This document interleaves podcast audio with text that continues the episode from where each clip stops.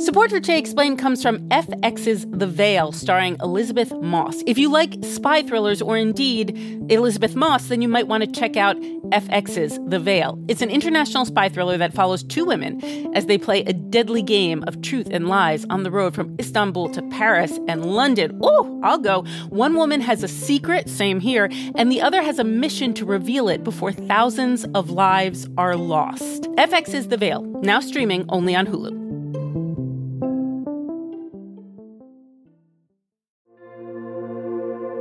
Support for this podcast comes from Planned Parenthood. It's hard to imagine a world where we leave future generations with fewer rights and freedoms. Since the Supreme Court's decision to overturn Roe v. Wade, politicians in nearly every state have introduced bills aimed at blocking people from getting the essential sexual and reproductive care they need, including abortion. Planned Parenthood believes everyone deserves access to care. And with supporters like you, they can reclaim our rights and protect and expand access to abortion care. Visit plannedparenthood.org slash future to learn more and support their cause.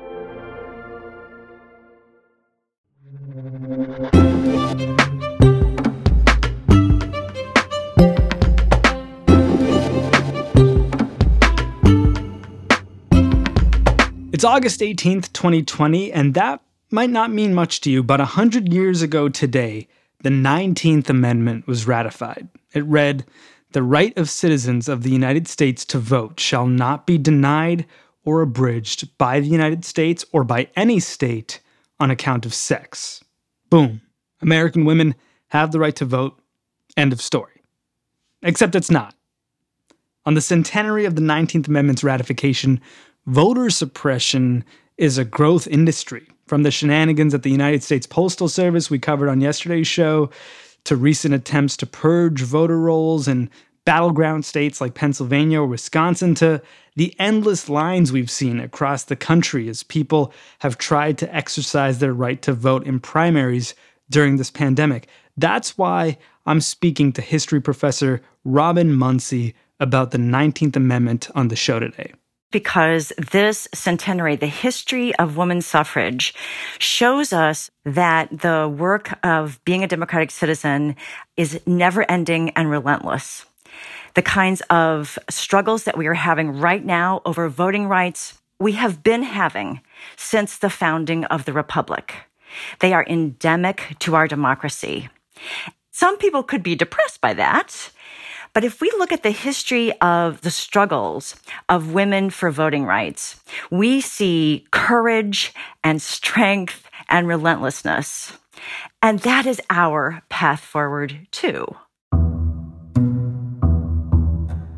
When exactly does the story of women's suffrage in the United States start? I think it starts at the founding of the Republic. In 1776, New Jersey adopted a constitution that said that all inhabitants, inhabitants, with a certain amount of personal property could vote.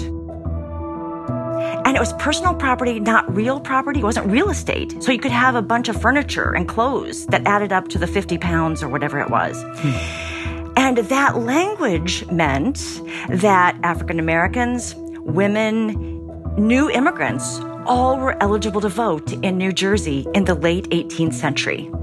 And they did.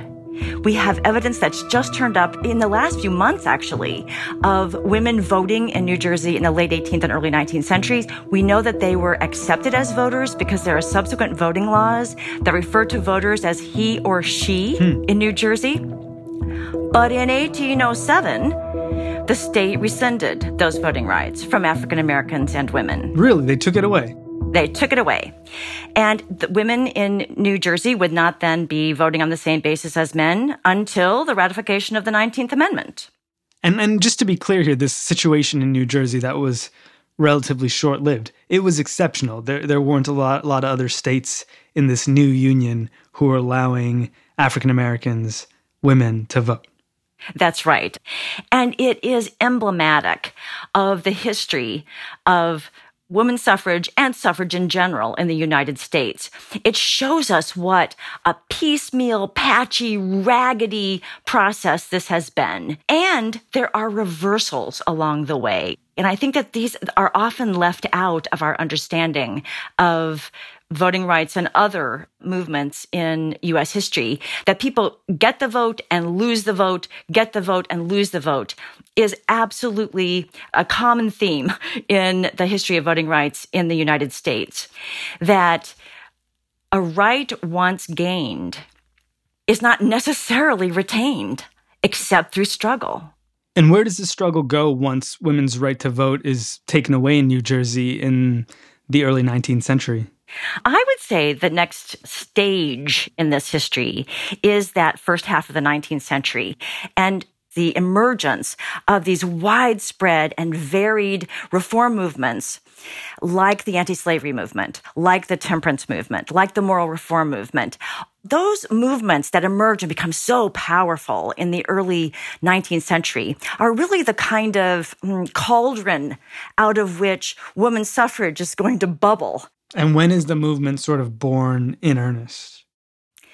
it doesn't become an independent women's movement, uh, suffrage movement in the U.S. until after the Civil War, say 1860s.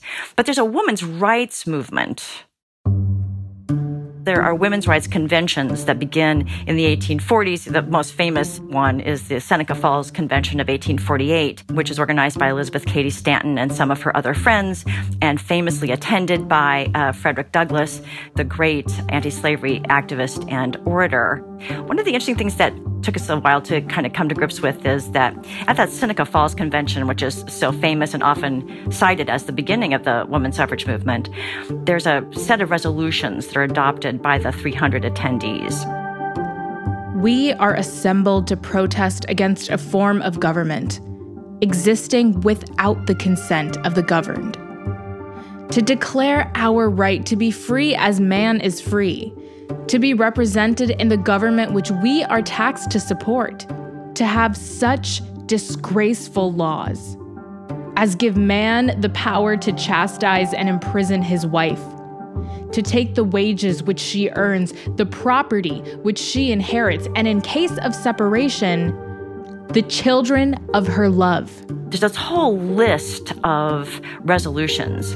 And among that list is the desire for the enfranchisement of women. Resolved. That is the duty of the women of this country to secure to themselves their sacred right to the elective franchise.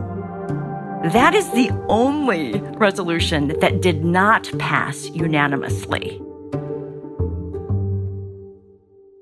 So that in the beginning, suffrage is actually not at the top of the list of women's rights activists' desires. Why is that not at the top of the list? Uh, things like access to your own wages. I mean, at, at that point in, in the 1840s, married women who worked for wages didn't own their own wages. They belonged to their husbands. Their property, any property went to your husband.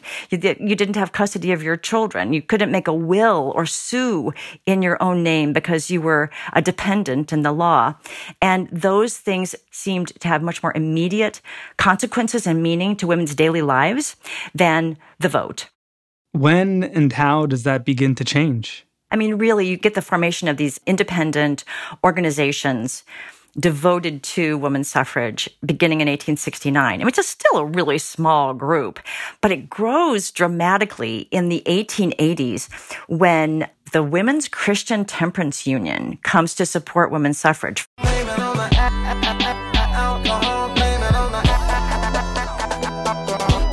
So the fight for a right to vote is actually tied to control on alcohol. Yeah, because the use of alcohol in a lot of cases is destroying their homes because it, it leads to domestic violence. And in the homes of wage earning people who don't have much money and often have seasonal jobs, some women see the saloon as a place where men spend their money and then leave their families hungry in the off season. And as the movement grows, what are the essential arguments that are being made? In the beginning, there's the argument based on justice. There are some women who make the claim that they're taxed without representation. This is especially true of widows or independent women who have property, who have jobs, who do own their own wages, and who are taxed just like men, but they have no say in the government and the way that their taxes are spent. In the 19th century, there are also arguments that because women are different from men, they have special interests and special skills on issues that have to do with things like schools. And so one of the interesting things that emerges in the 19th century is a movement to enfranchise women only in school board elections. And one of the earliest of those laws is in Kentucky in 1838 because women are associated with the care of children, the nurturance of children. And so the argument is made, look, you know, women ought to have say here. And by the time we get to 1900, I think something like half the states have enfranchised some women at least in some elections. Hmm. And school board elections are the most common. So the argument is working on a local level before it's working on a national level. Yes, absolutely. And it's really important to understanding how political change actually happens in the United States. Sometimes we claim that American women won the vote in 1920, but that is so not true. Millions of American women had the vote before 1920, and millions were still disfranchised after 1920. So the states are enfranchising women in the late 19th century and in the early 20th. And those women have full voting rights in 15 states and in 12 other states. Women are enfranchised before the ratification, at least in presidential elections. So that means in over half of the states, women are enfranchised at least in presidential elections before the ratification of the 19th Amendment. And you can just watch as more women are fully active in electoral politics through their state action, the number of votes for the federal amendment increases in Congress. And in a way, the 19th Amendment is evidence of women's existing political power, as well as a generator of more of it.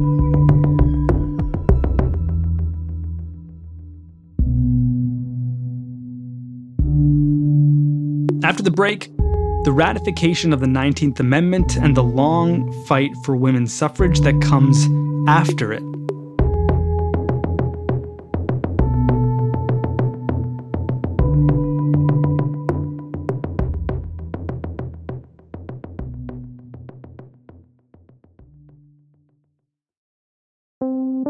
Support for Che Explained comes from FX's The Veil, starring Elisabeth Moss. If you like spy thrillers or indeed Elisabeth Moss, then you might want to check out FX's The Veil. It's an international spy thriller that follows two women as they play a deadly game of truth and lies on the road from Istanbul to Paris and London. Oh, I'll go. One woman has a secret, same here, and the other has a mission to reveal it before thousands of lives are lost. FX's The Veil, now streaming only on Hulu.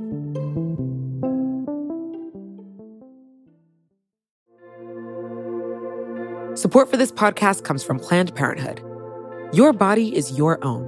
That's why Planned Parenthood is committed to ensuring that everyone has the information and resources they need to make their own decisions about their bodies, including abortion care.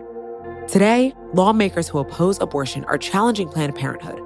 Affordable, high quality basic health care for more than 2 million people is at stake. Planned Parenthood believes that health care is a basic human right. That's why they fight every day to push for common sense policies that protect our right to control our own bodies. They also work tirelessly to oppose the onslaught of new policies aimed at interfering with personal decisions best left to patients and their doctors. They won't give up and they won't back down. You can join Planned Parenthood in the fight to help make sure that the next generation can decide their own futures. The organization needs your support now more than ever. With supporters like you, they can reclaim our rights and protect and expand access to abortion care. Visit plannedparenthood.org/future to learn more and support their cause.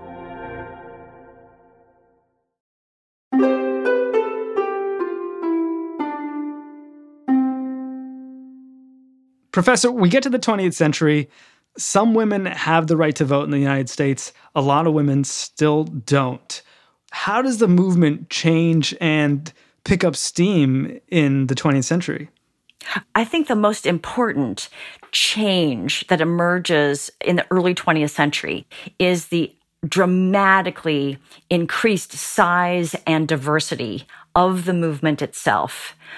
by the 1910s, the women's suffrage movement has become a multiracial, multi ethnic, cross class mass movement. African American women, Native American women, Chinese immigrant as well as Chinese American women, Latinas, and working class women are all in the struggle along with white and middle class women. And they're not making the case that, look, we need the vote to help all these other people. They say we need the vote for self protection. The reason that we work under hideous conditions, the reason that our factories are not safe, the reason that we work these god awful long hours, that we um, are paid hideous wages, is because we don't have the vote. And they're uh, publishing newspapers, they're engaging in soapbox speeches or open car speeches by the time we get to the early 20th century. They begin to make movies, they publish cookbooks. Cookbooks. They, cookbooks, the women's suffrage cookbook. They have songs. What's- they create songs. They write songs. They write plays. What's in the women's suffrage cookbook? Okay, so it's not, not that they're sort of like ballot biscuits or anything. There's nothing quite like that. But that women who support suffrage are retaining their commitment to certain domestic skills. Women are not going to all leave the kitchen the minute they gain suffrage. Really look at these fabulous meals that they can put on the table. Sign of the times, I suppose. Yeah, yes, absolutely. What about the songs? Tell me about the songs. I wish I could sing you one of the songs. I deeply regret that I can't, you know, take my ukulele there and bring it over and sing one of those songs for you. Yeah. But there's some of them are funny. Oh dear, what can the matter be, dear, dear? What can the matter be? Oh dear, what can the matter be? Women are wanting to vote. And some of them are quite serious. You know, they're they're patriotic. Some of them kind of a religious tone to them.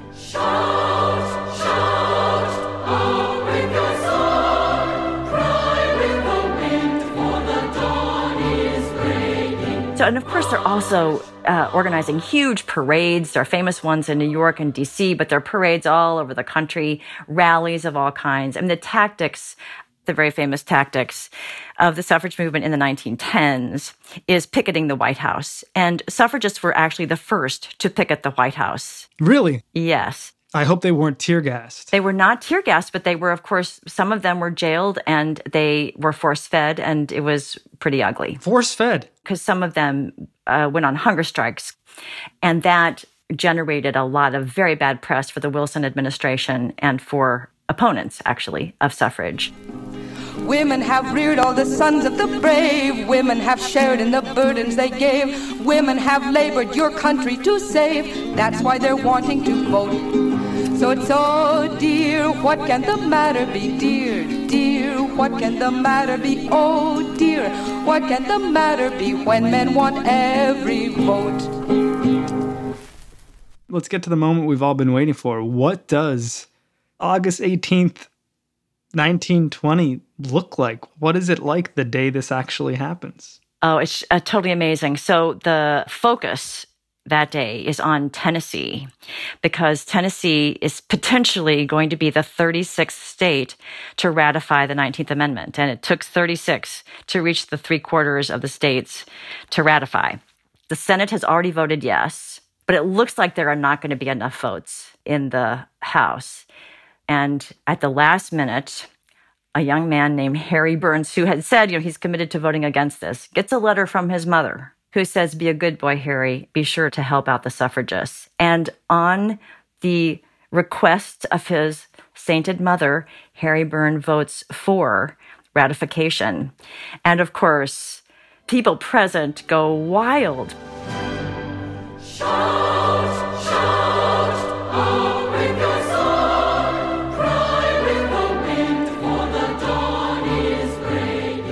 Because this means that the 19th Amendment is now a part of the US Constitution.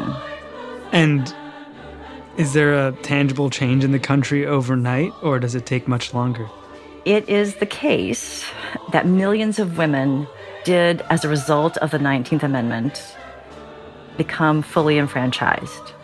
It's a huge milestone in American democracy. Just no question about that. But it was not a complete victory because millions of women were still barred from the polls after passage of the 19th Amendment. Who are we talking about? Who's who's not included? The language of the amendment was that no state or the federal government could deny the vote on the basis of sex.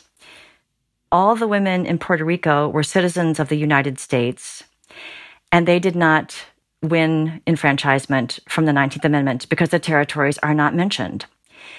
Literate women are enfranchised in Puerto Rico in 1929, but it's not until 1935 that um, all adult Puerto Rican women in Puerto Rico exercise the vote. Asian immigrant women also gained nothing from the 19th Amendment because Asians were not eligible to naturalize. And so, because they were not citizens or allowed to become citizens, they also did not benefit from the 19th Amendment. And they're not going to benefit until we get to 1952 when all Asian groups are allowed to naturalize. Also, Native American women.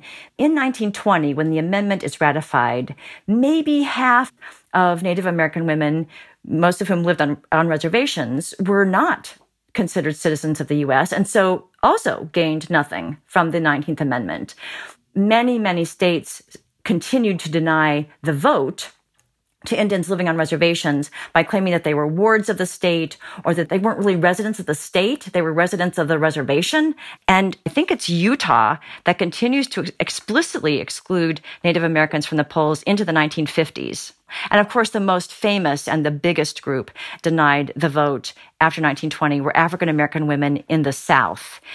And this is a really important aspect of our story uh, because African American women in those southern states who went to try to register and were turned away continued to try to register and try to register. And they sent protests to the president and they sent protests to the attorney general of the United States. The Department of Justice has files full of these letters from African American women in the South saying, I know I have the right to vote on the basis of the 14th, the 15th, and the 19th Amendment, but I'm being denied.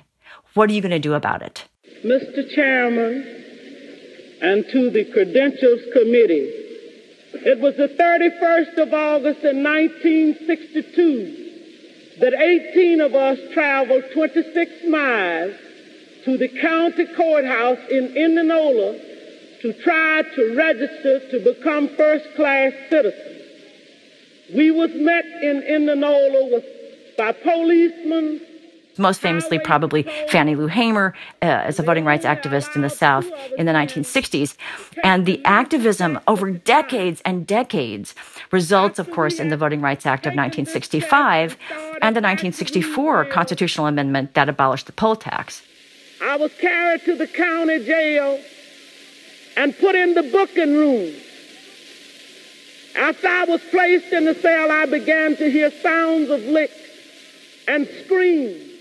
So, though we're celebrating the 100 year anniversary of women's suffrage in the United States today, in truth, the fight took much longer, decades longer than than August 18th, 1920 and arguably continues today.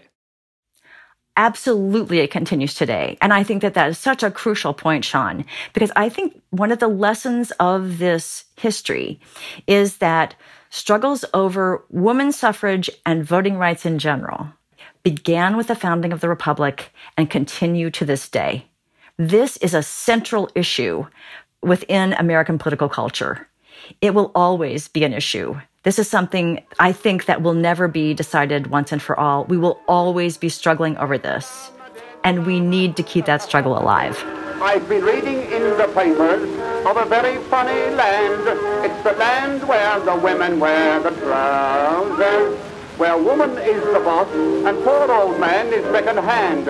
In the land where the women wear the trousers will always be struggling and thus are forever suffering? Is that why they they call them the suffragettes, or is that just a coincidence? yeah, it actually comes from a Latin word meaning giving consent or voting. But the confusion with suffering is constant. And when I first started teaching, for instance, and I would say, and now, you know, women started fighting for suffrage. I actually would have students ask, why did women want to suffer more? Poor old suffragette. I've got a suffragette. My wife's a suffragette. I've heard her door and I'm suffering yet. In the land where the women wear the trousers. Well, Professor Muncy, thank you for the reminder. You're so welcome. Thank you for having me on your show. Yeah, happy anniversary. Thank you. Happy anniversary to us all. Professor Robyn Muncy, she teaches history at the University of Maryland. I'm Sean Rameswaram. This is Today Explained. Hey, this is Scott Galloway, author, professor, entrepreneur, and most importantly, host of the Prop G podcast. We got a special series running on right now called The Future of Work, where I answer all your questions on surprise, the future of work. Questions including what are we missing when we work remotely, or how do we handle work life balance when a major opportunity comes knocking? From the provocative to the technical, we're offering insights you won't want to miss. So tune in to the future of work, a Prop G Pod special sponsored by Canva. You can find it on the Prop G Pod wherever you get your podcasts. Support for this show comes from Fundrise. Buy low, sell high. It's easy to say, hard to do. For example, high interest rates are crushing the real estate market right now. Demand is dropping and prices are falling, even for many of the best assets. It's no wonder the Fundrise Flagship Fund plans to go on a buying spree, expanding its billion dollar real estate portfolio over the next few months. You can add the Fundrise Flagship Fund to your portfolio in just minutes and with as little as $10 by visiting fundrise.com/vox. Carefully consider the investment objectives, risks, charges and expenses of the Fundrise Flagship Fund before investing. This and other information can be found in the fund's prospectus at fundrise.com/flagship. This is a paid advertisement.